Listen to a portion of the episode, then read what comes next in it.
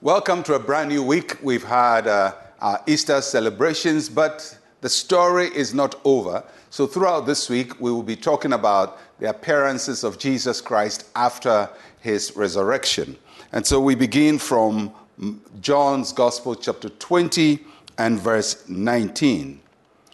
Then, the same day at evening, being the first day of the week, when the doors were shut, where the disciples were assembled for fear of the Jews, Jesus came and stood in the midst and said to them, Peace be with you.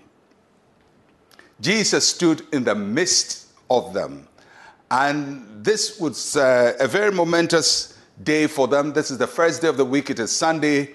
Uh, the day had begun early in the morning uh, when the disciples or the, the women had brought message that Jesus Christ uh, was risen uh, Peter and John had raced to the place. Uh, they found the grave clothes, but uh, there was no body of Jesus. Then some of the women reported that they had seen Jesus. So you can imagine what has been happening to the disciples since early morning.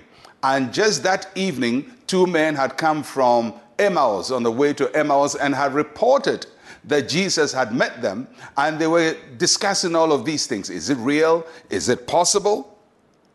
So the disciples were now gathered in a place, and it's likely it's in the upper room where they probably had the Last Supper, and uh, this would be a familiar place for them. So they are gathered, the door is shut, and the passage says the door is shut because of fear of the Jews.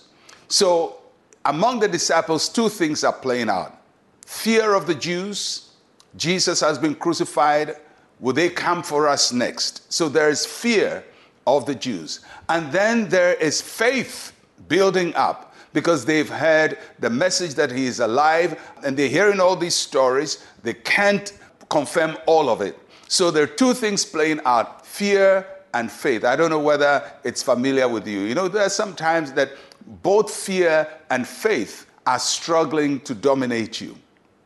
There is a fear in you, but something about the Word of God, something you've heard about God's Word, something, a promise you've heard, a sermon you've heard is beginning to build faith in you. But at the same time, you're not too sure. It's too good to be true. Can I believe it? Can I trust it? And that's where the disciples were. And Jesus came and stood in the midst of them. He didn't knock, he didn't break the door, he walked through the door or just appeared. We don't know whether he walked through the door or they just saw him in the midst of them. But for some reason, he bypassed their precautions, he bypassed their fears. Jesus was demonstrating what you are afraid of, I am victorious over. And that's what we have to remember. What we are afraid of, he is victorious over. And he's also showing them, you can't shut me out of your lives. I will come in and I will minister to you. So the doors could not lock him out. The fear of the Romans could not lock him out. And he came through the doors, manifesting that in his resurrected state, nothing could be a hindrance between him and his disciples. He would always get to where they are and nothing can stop them. And Jesus comes, and the first words he speaks to them is, Peace be upon you. Can you imagine the calm, the sigh of relief?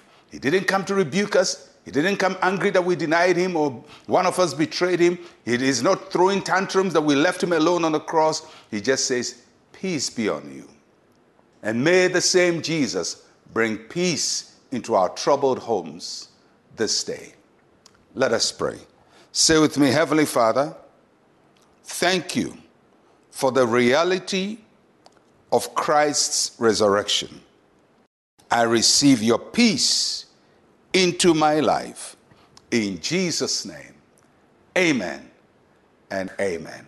I'll catch you again tomorrow. I'm Pastor Mensa Otabil. Shalom, peace, and life to you.